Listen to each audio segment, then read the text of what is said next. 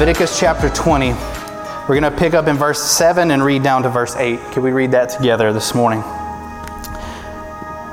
Starting in verse 7 of Leviticus 20. Consecrate yourselves, therefore, and be holy, for I am the Lord your God. Keep my statutes and do them. I am the Lord who sanctifies you. Church, let's pray. Father God, I thank you for this morning. God, I've, I've been just so thankful for this series and what it can mean to us as believers when we begin to see who you are and who you are to your people specifically. God, we thank you for your goodness. God, we thank you for your faithfulness to us. Father God, I pray this morning as we step into this new uh, name today, as we recognize who you are, God, I pray that we would embrace what it is that you call us to in the midst of that. God, that because of all of your goodness, Father, that you have a calling for each and every one of us. Father God, I just pray you bless our, our time together. Lord, I pray that your words uh, w- would be cl- spoken clearly here this morning. God, hide me behind your truths and everything you have for us. Lord, we love you and thank you in Jesus' holy name. Amen. so, church, last week we discussed what it means that God is our righteousness. You know, we talked about last week how valuable and how important it is for us to understand the fact that Jesus Christ is our righteousness. He's the one that stands with us, before us, on our behalf. And so, what we're talking about, and I want to mention this because I believe what we're talking about this morning can be kind of confused with what we talked about last week. But when we spoke about the righteousness of God last week, we're speaking about our right standing before a holy God, and that Jesus is our representative when it comes comes before our standing before God, that He is our representative of perfect goodness, and that He'll always stand before God accepted by Him. And so, because of that, when we have put our faith in Jesus, we stand before God in His perfect goodness, accepted by Him. And so, this morning, you know, and, and, like I said, we gain this by faith. And so this morning, what we're going to talk about is a concept and an idea that I believe the church is either we, we get confused on or it's something that the church, kind of the modern church, we want to push back on. You know, and, and I think, especially for the modern church, I'm saying, you know, universal, that it's been to our detriment to kind of press back or kind of uh, stiff arm this idea that we'll talk about this morning. You know, I don't know if you've ever kind of followed any of this, but um, the Barna Group, who is a group that does a lot of research, they do statistics, all these things, and I don't always like to throw around a lot of statistics, but I think in light of what we're talking about this morning, it's important for us to understand because a lot of times when we're talking about ministry mindsets, when we're talking about the way we do church or the way we reach people or the way we teach people, that especially in our modern day, there are very specific ideas about how you do that. And one of those things we've talked about before is called pragmatism, where you try to make the church look as much like the world as we can to make it easy for people to come in. And it was interesting as I was doing some study, there was a, some research that was put out, and it says this as we think about ministering to the world around us and creating a space where people come and gather. It says this that they found that 67% of millennials, which are people, anyone born between 1980 and 2000, which is who make up the majority of, of our church core right now, who are kind of participating in the work of the church, 67% of millennials prefer a classic church over a trendy one. Classic church over a trendy one, which that surprised me when I read that. I would have thought differently. But there's reason for that that they prefer a classic church over a trendy one, and 77% would choose a sanctuary over an auditorium. And so, why is that? You know, and so I started to think to myself, you know, we think about uh, our generation, my generation, the generation after me, you know, what, what they're looking for. You know, and one thing that I've always appreciated about my generation is my generation is questioners, right? We question a lot. You know, I remember for me growing up and trying to figure out what it is God had for me, I had a lot of questions. I'll, I'll, be honest, I even had a lot of doubts. But in the midst of those doubts, God led me to truths. And I'm thankful for that. And I'm thankful that I was allowed in spaces where those doubts and questions were able to flourish. But you know, when we think about these, th- this generation, we, we assume in a lot of way church kind of works now, and you see modern churches, the, you know, the way that they do their, their thing is trying to emulate an experience that doesn't feel so much like what church used to be. And that's what, you know, well, we're not going to do like, you know, throwing around like traditional or classic or old church. We want to do things this other way to appeal to this new generation. But you know, for myself, and as I interact with people, and as you, you, look at research and all these things are going into it, that's not what the generations of people that we're trying to minister to are looking for. They're not looking for trendy. What they're looking for is truth. They're not looking for what's cool or what's hip. Even though that will bring people, people will come. I'm not saying people won't come to those churches, and those churches are full with thousands and thousands of people right now. I'm not saying that they, that won't attract people. But for us as believers, as Christians, as the church, we intend to do more than attract people to a gathering, correct? We want to do more than just get people here. There's a deeper calling God has for us. And that if they're not looking, in my generation, the people right after me, if we're not looking for, for trendy, but we want classical, what is it about the classical aspect that we want? You know, what, what is it about the idea of wanting a sanctuary rather besides an auditorium? Like, what is that? And I believe it's this because I know it's the cry of my heart and in experiencing it and conversating with other people, what they want is not trendy, they want truth. What they want is substance over style. They want authenticity over the, the, the, the, play that we put on sometimes as Christians or even as church people, where we just kind of like play the part or it's very scripted, it's very like, you know, a, a presentation. They don't want that. They want real. They want something that's true. They want something that's authentic. And you know what? Even with that, they don't want something to be done just because it's always been done that way. They want it to be explained, they want it to be clear. And so that's where the, the, the, the, the, crux of it is, is that there's one end of it that's like, well, why do we do this? Well, I don't know. We do this because it's always how it's been done. Well, we need to know why we do what we do. But then the other end of it is we don't need to just do things that emulate the world so that it makes it more acceptable because they want something more than that. People around us want more than the shallow church experience. They want authenticity. They want truth. They want to understand. And so this morning, I've said all of that to get to this point that what God has called us to in the name that we learn about this morning is Jehovah Makedesh, or the Lord who sanctifies the Lord who sanctifies. And this is a very this is a word that we typically only use in church. And so if you've been outside of church, you wouldn't typically hear the word sanctifies or sanctified or to sanctify. And so when we talk about that, what are we talking about? Well, last week when we talked about righteousness, righteousness and the word justification are like two words different. So when we as Christians in our faith, the way we teach is that you are made righteous and justified instantly through Jesus Christ when we put our faith in him. Other parts of Christianity wouldn't necessarily look at it that way, but that's how we teach and believe is that you are made righteous and justified at the same time, and that there's no gaining of that as you navigate your Christian life. But, so when we think about the word sanctification, or we think about the Lord who sanctifies, what are we talking about? Well, the same thing between uh, righteousness and justification is the commonality between sanctification and holiness. Sanctification and holiness. This is what the church tends to push back on because we feel like it's too traditional to talk about holiness or to even expect holiness from God's people. But he calls us, and what we see him. So when we talk about righteousness or justification, we're talking about innocence before God. When we talk about sanctification or holiness, we're talking about being set apart, separated, to be special, to be different. Righteousness is how we stand before God, holiness or sanctification is how we walk in this world. And so the act of sanctification is an invitation to us for holy living. And so this is what we're talking about. When we talk, you know, we talked about righteousness and how we stand before God. This week we're looking at what God has called us to as we navigate in the world. That God has a calling for us to be different. He has not called us to be the same. And does that mean that we push the world away? Absolutely not. It means we draw the world into the holiness and the sanctification that God has called us to.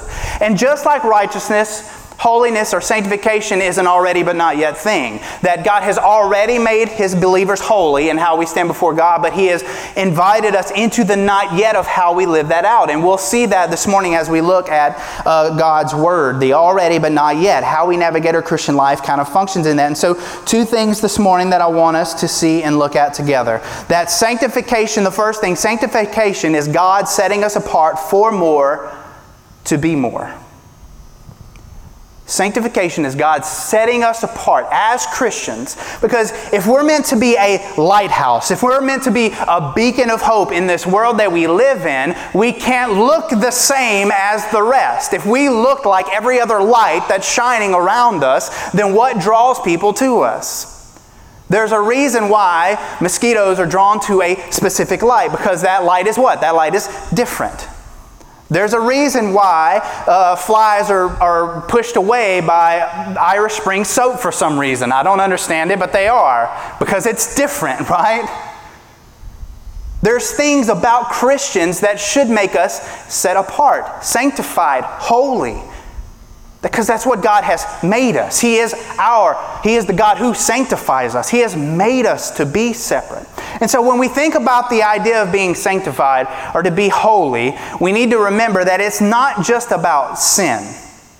It's not just about sin. You know, in Genesis chapter 2, verse 3, it says that God blessed the seventh day and made it holy and or sanctified it.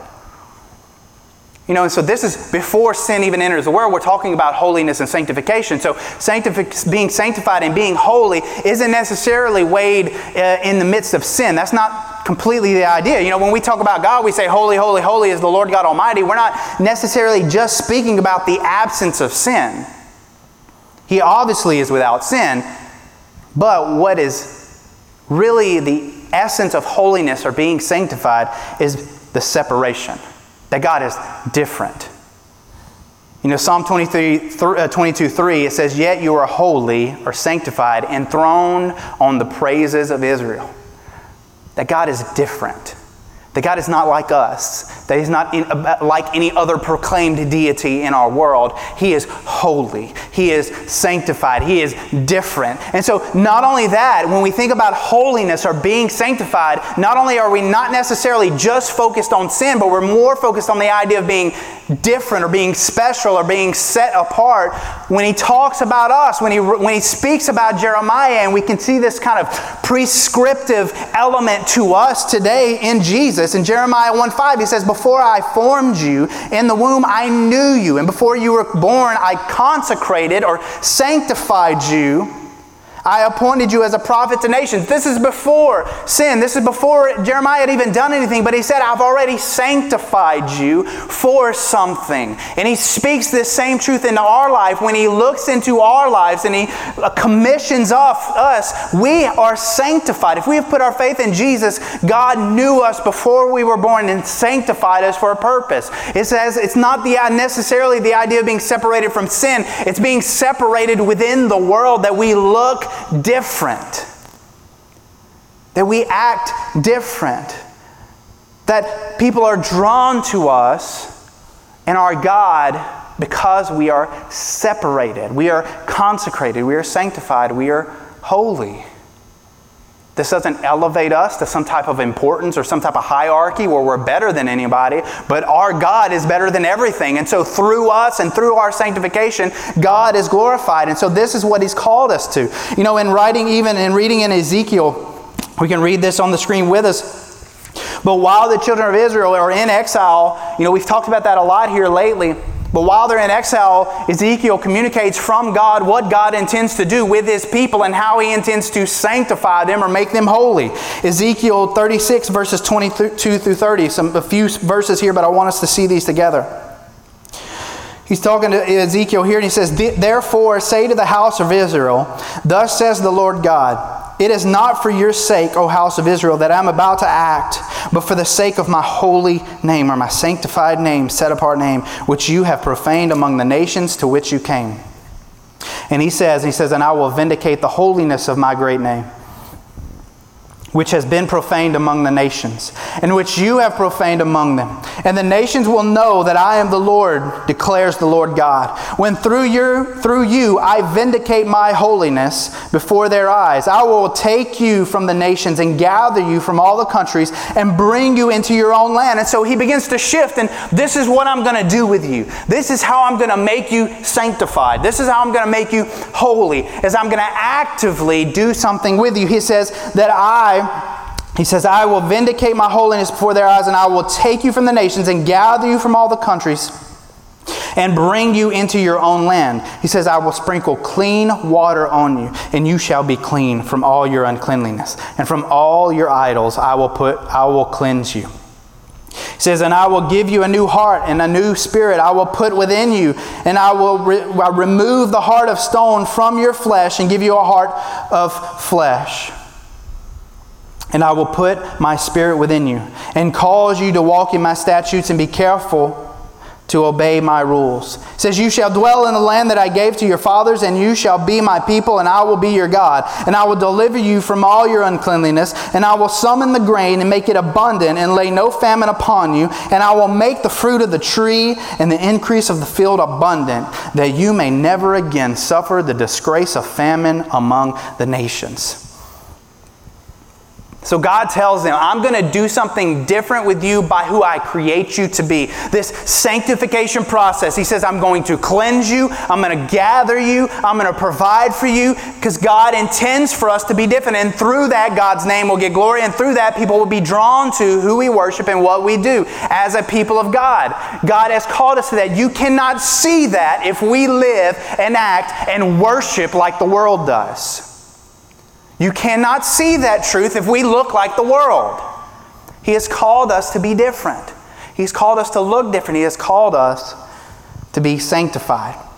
And so, why is this? So, our main verse is in Leviticus chapter 20. You know, this is as the law is beginning to roll out, and God is using His commands and His uh, instructions to kind of draw the people into this holiness, to draw the people into this sanctified process. So when he says consecrate yourselves, what is he calling them away from? Well, specifically in this, right before this, he mentions a pagan god that the people, that the nation of Israel and the nations around them have begun to worship. And this pagan god is Molech. Right before this, in verse, uh, in verse 2, we see uh, the writer talk about this. And so this is significant because God is drawing them away from a very common practice with these particular worshipers that the children of Israel have begun to dabble in.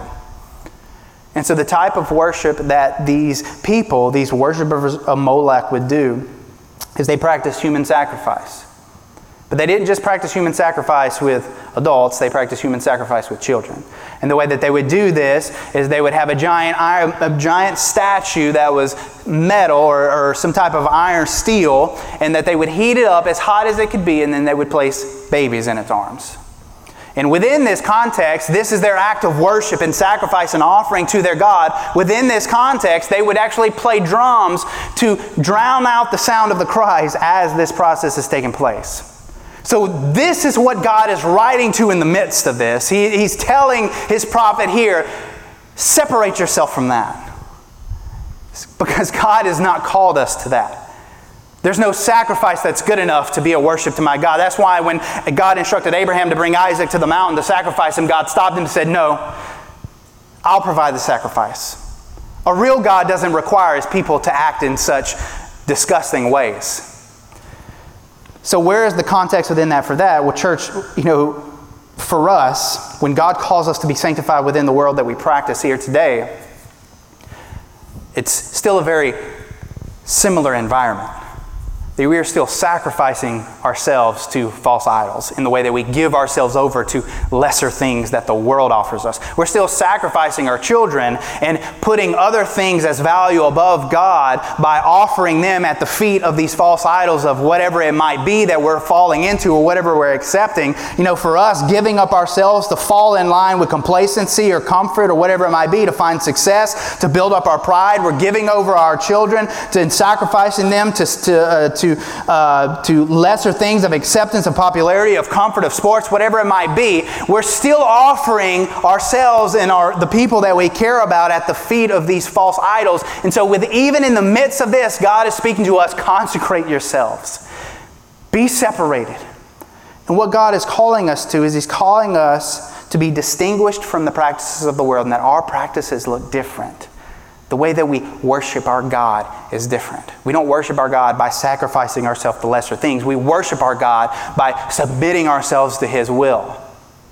And in a loving, fatherly relationship that he has given to us, that we practice our life differently. 1 Peter 1 15 through 16, he says, but, he, but as he who called you is holy, you also be holy in all your conduct, since it is written, You shall be holy, for I am holy. And so we think to ourselves, Well, what does that mean? How can I be holy? So not only remember the already but not yet, God has already consecrated us, already made us holy, but then there's this element for us within our Christian lives that we are called to continue to sanctify ourselves or to be holy, to live holy lives. Is this possible for us? Yes. Is it perfect for us? No. But just because we can't do it perfectly doesn't mean we don't pursue it. And so, just like righteousness, last week we talked about uh, pursuing righteousness. We don't pursue righteousness perfectly, but God still calls us to pursue it. Holiness, being set apart, being consecrated, being separated, being differently. We don't do this perfectly, but God has called us to do it. And so, what does this mean? The second and last thing this morning is this that God has sanctified us to sanctify ourselves. God has separated us within Himself to further separate ourselves as we navigate the world. So when you hear me say separate, a lot of times we think separate, and so that means we shut ourselves into a bubble and we don't interact with people that we either don't agree with or we don't like their opinions or whatever it might be. That is not what I'm saying at all. But what I'm saying is that being sanctified is not being influenced or distracted or uh, thrown off course by the world and by what it brings to us by you know having our minds and our hearts confidently set on this sanctified place that god's called us to. And so sanctification is the act of being made holy and that god has done this in our lives for us to maintain this pursuit and we can truly only maintain this pursuit because of what God's doing in our life. So he's called us to that. Hebrews 10:14, he says, "But for by a single offering he has protected for all time those who are being sanctified."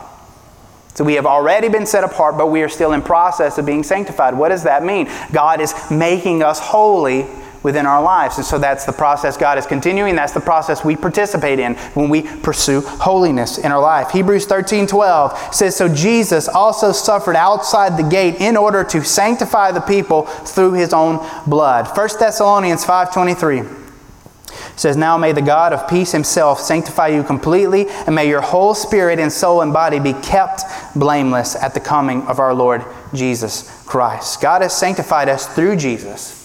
He's made us holy in the world the same way He made us innocent before God through faith in Jesus' work on the cross on our behalf. So God has made us holy and He's made us righteous through Jesus, but He calls us to participate in that pursuit still. So once we have believed, we can begin to pursue holiness and the sanctified living of our own lives. So, what does that mean? What is our responsibility in the midst of that? Our responsibility in pursuing holiness is how we deal with our sin, is how we deal with our temptation. Whether it's active sin or passive sin, the apathetic sin of how we, you know, apathetically or nonchalantly approach God in our faith. And so, sanctify, and, and, it's important for us, there's a place within the context of what God is doing around us that to truly experience what God is doing, it requires us to sanctify ourselves, to put ourselves in position to experience what He's doing.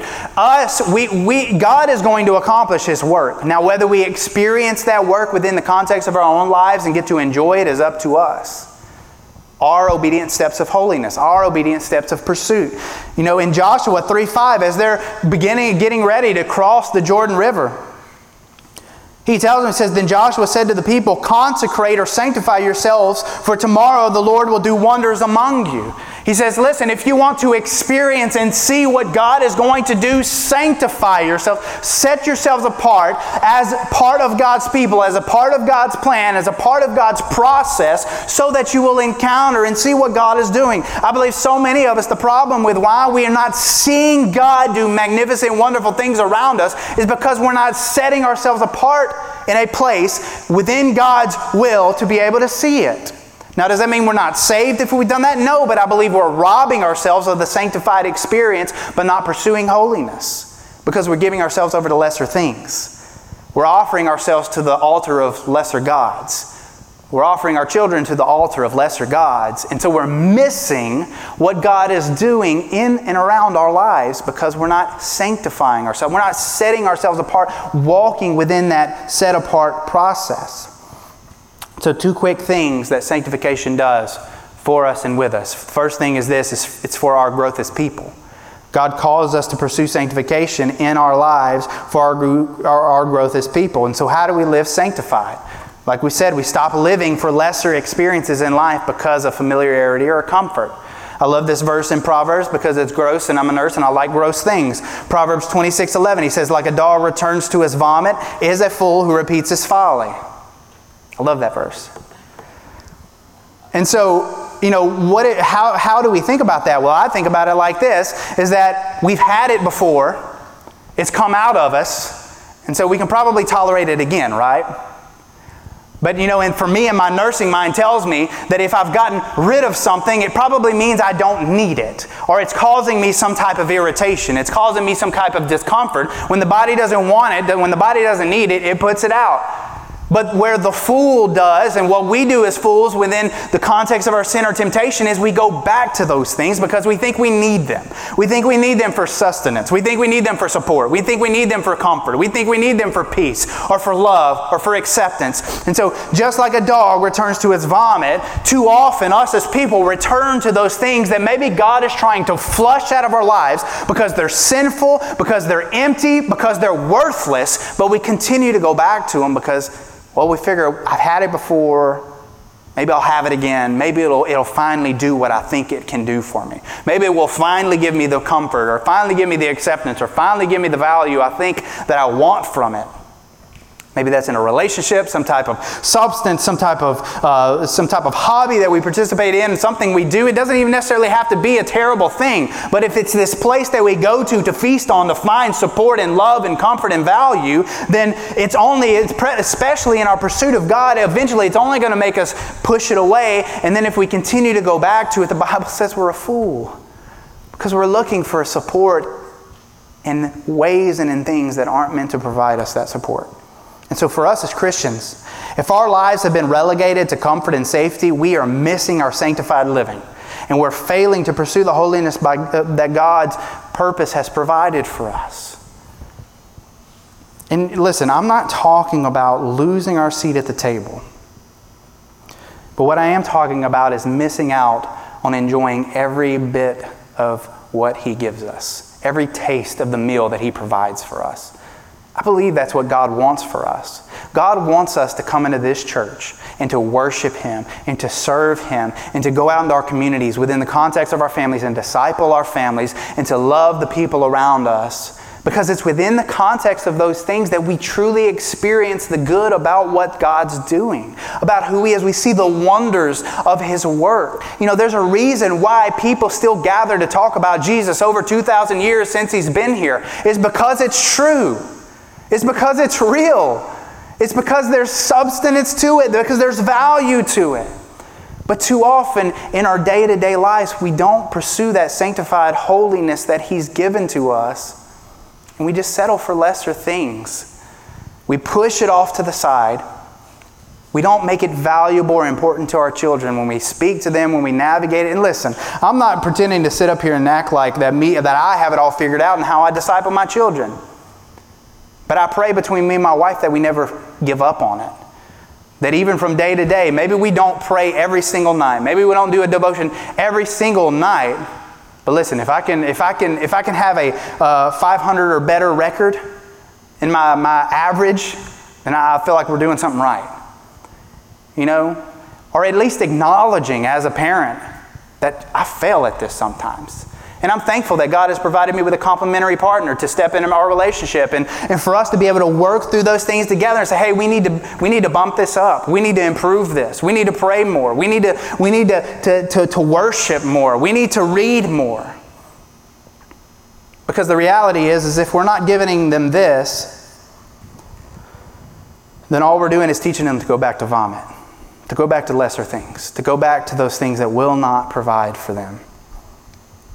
2 Timothy 2 21 through 22, as it talks about we kind of continue on this idea of how we grow as people and as we pursue holiness personally, that sanctification is a cleansing process. 1 Timothy, uh, 2 Timothy 2, it tells us this Therefore, if anyone cleanses himself, for what is dishonorable, he will be a vessel for honorable use, set apart, sanctified as holy, useful to the master of the house, ready for every good work. So flee youthful passions and pursue righteousness, faith, love, and peace, along with those who call on the name of the Lord from a pure heart. Listen, and we people in the modern church, we hate to think of the idea that what we do bears any weight on who we are in Jesus or what we experience from God, but it does. Verse after verse after verse tells us to pursue, tells us to flee, tells us to cleanse ourselves, to sanctify ourselves. There is work for us to do. There are wrongs that we're doing that we need to push away, and there are rights that we aren't doing that we need to grab a hold of. That's just the reality of it. We have to engage those things. We have to engage the fact that there are things that we're doing that are sinful. We can't avoid sin. Sin is that very thing that either separates us from God before Jesus, or it's that very thing that separates us from truly tasting and enjoying everything God gives to us in our Christian walk. There is sin in our lives that we have to acknowledge and we have to begin to cleanse ourselves of. You know, my yard, uh, and people have been to my house know this, my yard stays wet constantly. There's specifically, there's a couple places right next to my house that stay flooded constantly. Well, early on, uh, my philosophy with it and my probably excuse was if it's wet, then I don't have to mow it.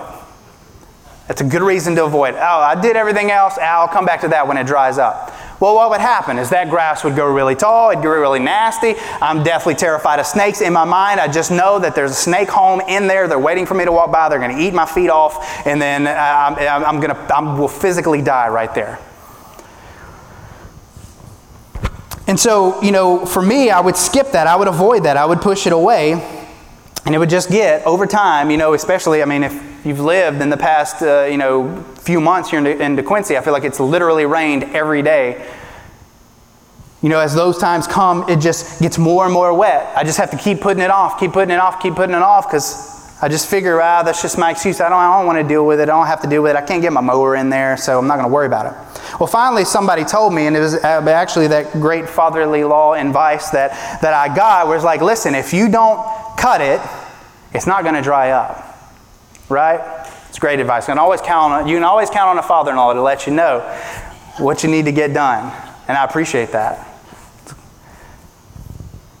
If I wasn't going to cut it, it wasn't going to dry, and it would never get better. You know, because it's staying wet, this unusable space, it's unmowable because of the overgrowth, and this overgrowth is blocking the sun from drying the water out, right? It makes sense, but I never really thought about that like that. Probably because it was just a great excuse to cut off my mowing job early. So, what did I do? I put on my rubber boots, I got my weed eater, and I got after it.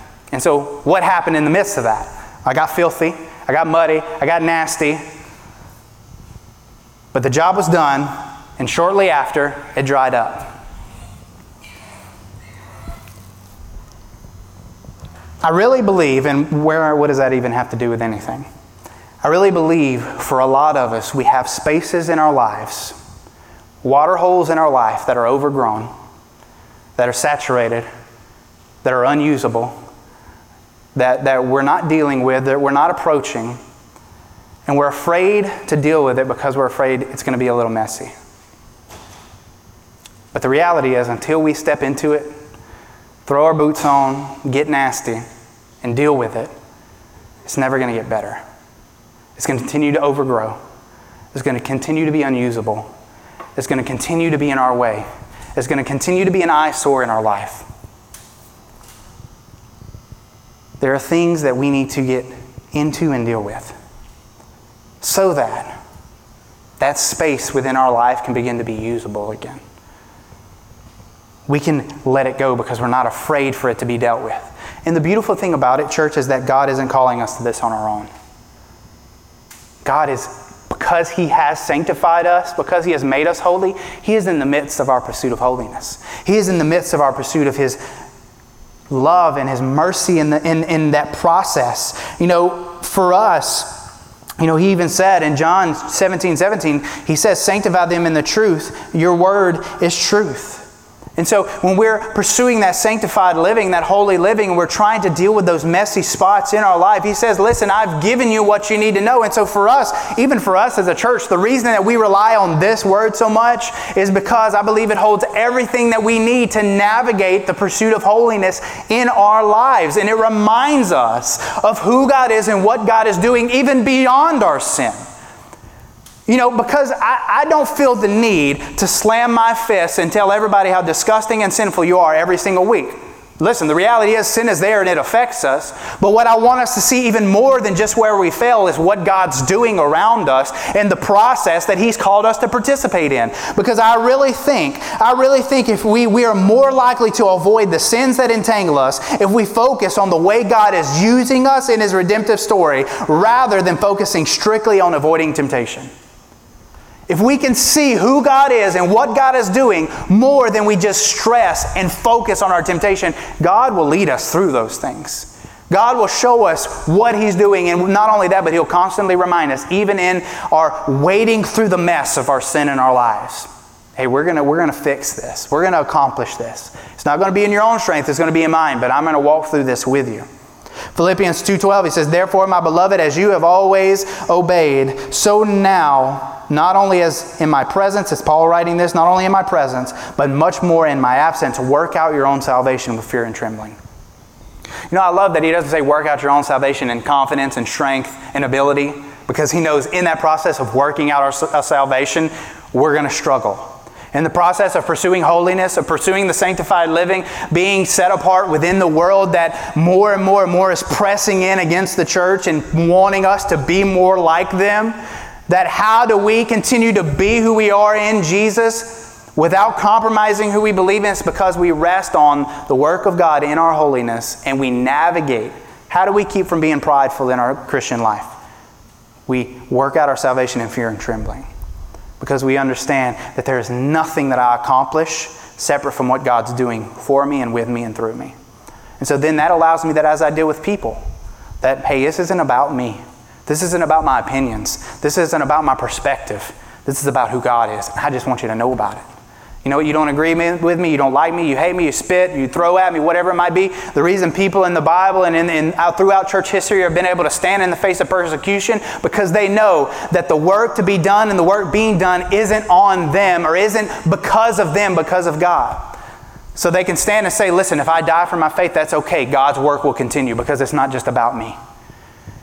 And so that gives them the confidence to stand in the midst of oppression and struggle and persecution and be able to say, This is who God is and this is what He's doing. Because what God is leading us to is He's leading us, does our sanctification not only do good for us, but it does good for those around us.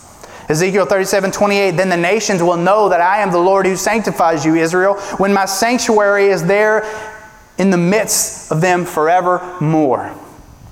Remember, we are the temple of God now. We are the indwelling of God. We are His temple here forevermore. It says, through us that the people will know. John 17, 18 through 19, it says, As you sent me into the world, Jesus talking, so I have sent them into the world, and for their sake I consecrate or sanctify myself, that they may also be sanctified or set apart in truth. Hebrews 12 14 says, Strive for peace with everyone and for the holiness without which no one will see the Lord. Without holiness, no one will see the Lord. He has set us apart, sanctified us so that people see the Lord. Pursuing holiness is not some pious kind of place at which we think we're great and we have it all together. No, pursuing holiness is pursuing this life, this mindset, this ideal that sets us apart as different so that people see something bigger than what the world offers them. People are craving more. They're craving value. They're craving importance. They're craving something outside of this space that we live in. Listen, our God, the creator of the universe, who is holy, holy, holy, mighty, enthroned on the praises of his people, is the very thing that they need to know and that they're desperately craving. Ephesians 5 25 through 26, even in the context of a relationship. Husbands, love your wives as Christ loved the church and gave himself up for her. That is, uh, that he might sanctify her, having cleansed her by the washing of the water with the word. God calls us that as we pursue sanctified living, that we can even sanctify each other. sanctifying each other through the holiness of God and what He has done with us and for us and through us. Church, when we rest in the God sanctifying work in our lives and His holiness being our guide, He works on us, leaning into our lives, and He never gives up on that process. That's a beautiful truth for us to live in. That's a beautiful truth for me as I try to lead my family and disciple my children with my wife. That even in all of my imperfections, that God is still using us to accomplish that work. And it's the most valuable thing we do is pursuing holiness for the sake of those around us, whether it's within our family, our friends, or the people we go to work with. That our pursuit of holiness and sanctification will be the greatest gift we ever give the people around us. Because it's through that holiness that they'll see the Lord. Psalm 37 5 says, Commit your way to the Lord, trust in Him, and He will act. He will act. Church, He is purifying us, working through us, that even when we struggle with sin and we experience the consequences of that, God is sanctifying us. He is using us. He's even discipling us like good parents disciple children to teach them that which is good and right and which is wrong and evil and not good for them. God is continuing that work in us. And so the fact that God is Jehovah Mekadesh, or the Lord who sanctifies us. He has set us apart to continue to pursue that sanctified living or that holiness within our lives, within our pursuit of discipleship and how we function in the context of the church and within our families. So, church, could we bow our heads as we finish up this morning and could you just truly evaluate and just ask God to just show you, lead you, guide you, direct you, and what it means that He has not only sanctified us, separated us for holiness, but He's called us to pursue holiness within our lives? That church, that we would, we would be honest, that if we're laying down ourselves, if we're laying down our children, we're laying down our friends or our coworkers at the feet or at the altars of lesser gods, that we would ask for God to rapidly change our mindset, to begin to lead us to what it means to truly worship Him, to be obedient to Him, to consecrate or separate ourselves for His holiness, to be beacons of hope, to be beacons of light within the context of these spaces that God has blessed us with, within work, within school, within our social lives, wherever we are, that God has consecrated us to be in that space to draw people to the Lord. And so, church, I pray that we would just Ask God to give us vision for that in our own lives. Give us confidence for that. Give us courage to step into that in our own lives. Let's pray. Father God, I, I thank you. I thank you for who you are. I thank you for the fact that you, before we were even formed in our mother's wombs, God, you were consecrating us, separating us for holiness. And that, God, I pray and I ask that we would pray that whatever is hindering our pursuit of your holiness, pursuit of that sanctified living, set apart, consecrated, special living, God, whatever is hindering us from that, God, Lord, I pray that you would begin to detach those things from us. God, untether us from our shame. God, untether us from our doubts. God, untether us from our weaknesses. Lord, let us tether ourselves to you. God, begin leaning on you. God, begin allowing your truths to lead us to be consecrated, to be different, to be separated, to be a beacon of hope to people around us that desperately are seeking. God, they're not seeking trends. Lord, we know that they're not seeking, Lord, shallow, unauthentic experiences or relationships. God, that they're truly, they're, they're pursuing truth. They're pursuing you because you are truth, God. And so I pray that we as Christians, we can be those people that help them to see that truth. God, that as we sanctify ourselves, God, you would lead us to help sanctify those around us. God, let us never take it for granted. God, let us never see it as a work that is lesser. Father God, let us lay ourselves down at the foot of your altar. God, because at your altar, the sacrifice has already been made, the blood has already been shed. God, you've invited us to live in that hope. Father God, let us be those people, Lord. We just love you. God, we thank you and praise you in your holy name. Amen.